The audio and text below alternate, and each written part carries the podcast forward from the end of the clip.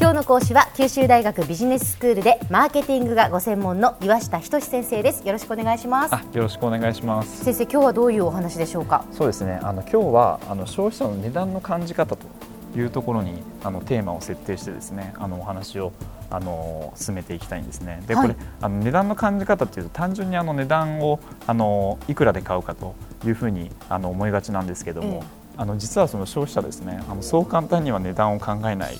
わけなん。ですよね。うん、でちょっとあの、まあ、クイズ形式でですねあの今日やっていきたいと思うんですけど、はい、1つ目ですね。ちょっとあの僕問題を読むんであの小浜さん考えてほしいんですけどね、はい、あの問い1ですね。あの今日は日曜日ですね。であの大好きなコンサートに行く予定なんですね、うん、まあ、小浜さんウキウキとあのコンサートホールに出かけたわけですね、はい、だけどあの入り口に近づくとあの2万円もしたこれチケットあのなくしちゃったことにあの気づくんですよね。あのこれでどうするかっていうあのチケットをその場でですねあの当日券で買うかそれとも諦めて帰るかっていう。えー、2万円のチケットをなくして。事前に買っといたんですね。でこれなくしちゃったわけです。でももう買い直す勇気はないかな。帰ると思います。帰りますか？はい、泣く泣く帰ります。泣く泣く帰りますね。はい、泣く泣く帰るという、ええ、はい。でこれ二つ目ですね、はい、あの同じ設定なんですけどね、え。ただあのあの同じようにコンサートホールに出かけて、はい、であの入り口に近づいたのであのその場で今度当日券の2万円のチケットこれ買おうとする,、えしたするわけですね、並んで行列に。え、だけどあの上着からですねあの小浜さんあの持ってきたその2万円、なくしちゃったことに気づいたんですねその場で。コンサート。そのチケットを買おうとしたその買うつもりの2万円をそうなんですよ。なくしている。そう これも悩みますね。でも2万円なくして。でもまあもしかしたら他のものを我慢して2万円出すかもしれません。あ本当ですか、はい、じゃあ統一のこの A の場合ですよね、あの1つ目の場合はコマさんその前売りで買ったのは諦めて買えるけども、うん、2つ目のケースですよね。あの当日の場合は自分の要するにお財布から出して、まあ、買うっていうような。うん。かもしれないな、まあまあ、その時の生活状況にもよりますけど、もうきちきちだったら、それは諦めて帰るしかないですけど、まあ、ちょっと余裕があるとか、その他のね、まあ、何か食費をちょっと切り詰めようかとか、そういう余裕があるんだったら、2万円買うかもしれませんね、チケットをまた。はい、ここであのちょっと考えてほしいんですけど、えー、あの1つ目のケースもですね、あの2つ目のケースも、実はこれ、あの同じ2万円ですよね。そうですね。だけどあの小浜さんあの違う行動を取るっていう。うん、確かに。なんでですか？いやなんでかなって思ったんですけど、もうでも2万円でチケットは一度買ったわけですよね。で買ったんだけどそれをなくしちゃったから、もう一回買うっていうのはちょっとどうかなと。うん、ただ今から買おうとしていた。うん、でも現金がまあ2万円なくなったっていう状況だったら。なんとかして買おうかなっていうなんかその辺はちょっとなんかやっぱり変わってくる気がします。そうですよね、ええ、あのこれ要はですね一つのあの今日のキーワードなんですけどね心理的な財布っていうコンセプトがあるんですよね、はい、で要は同じ金額でもですねあの問題の捉え方によってお金の価値っていうものがあの変化しちゃうっていう話なんですよね。で要はあの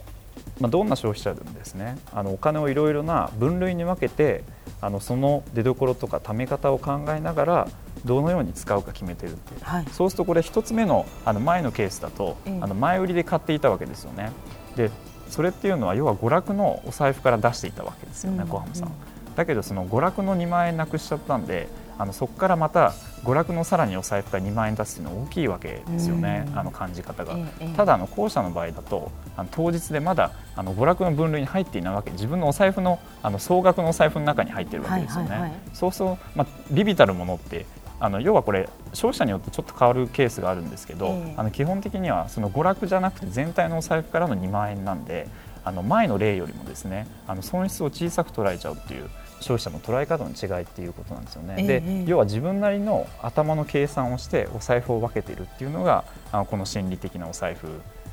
財布っていうあのコンセプトの捉え方なんですよね。はい、で要はこういったようにですねあの消費者って例えば10円だったら10円のそれに価値があって20円だったら20円にの価値っていうふうにあの要はなんていうんですかねあの線形にですね価値を上げているわけではないんですよ、ね、金額と価格が比例していくというわけではないってことですね。であの例えば価格の近くっていう話なんですけどね、はい、あの例えば、まあ、高級な時計とか宝石ってありますよね、ええ、あれってなんか高いじゃないですか。高いですね。これわざとなんですよね。あ何高くすることによってより高級感をこう出すという。そうそうなんですよね。あの要は価格を上げた方が需要がある一定水準までは上がりますよって要は価値をそこまであ。の消費者高めるっていうようなんですね。あのまあそういったあの移行の移行価格っていうんですけどね、あのそういったあの高級品に見られるような価格の設定なんですよね。で例えば飲料水ですよね、はい、あの小浜さん飲料水いくらで買います？まあ自動販売機だったらペットボトル150円とかそうですよね500ミリのペットボトル150円 ,50 円ですよね、ええ、であのじゃ例えばですねそのうん、あのペットボトルの価格が150 160円ですねこれになったら買いますか、買わないですね。そうですよね。150円がマックスだと思ってます。そうですよ、ね、もしくはスーパーで安く買いますから。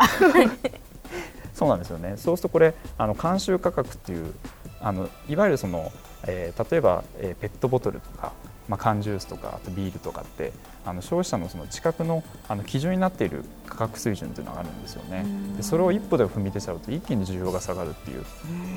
ただ逆にですねあのそこから値引きをするとさらに需要を上げることはできますよっていうあのこれもその価格の近くの歪みっていうなるほどなるほどことなんですよね。確かに同じ1円でも上げるのと下げるので需要がどんどん変わってきて同じ1円の価値ではなくなるってことですよね。そうそうなんですよね、えー、まあ、こういったところからあの、まあ、企業側からするとですねあの消費者のその価格の近くの歪みっていうものをあのうまく捉えていくことを、まあ、あの戦略としてあの打ち出していますよというのがあの今日のメッセージだったんですけどね。はいはい、では先生今日のまとめをお願いします。そうですねあの消費者には価格の近くというものがありますよと。それはですね10円だったら10円の価値とか20円だったら20円の価値っていうふうに消費者は考えないと、まあ、そういったですね価格の近くっていうものをあのうまく利用してマーケターはあの価格の設定をしていますよっていうのが今日のメッセージですね。今日の講師は九州大学ビジネススクールでマーケティングがご専門の岩下仁先生でしたどうもありがとうございましたあありがとうございました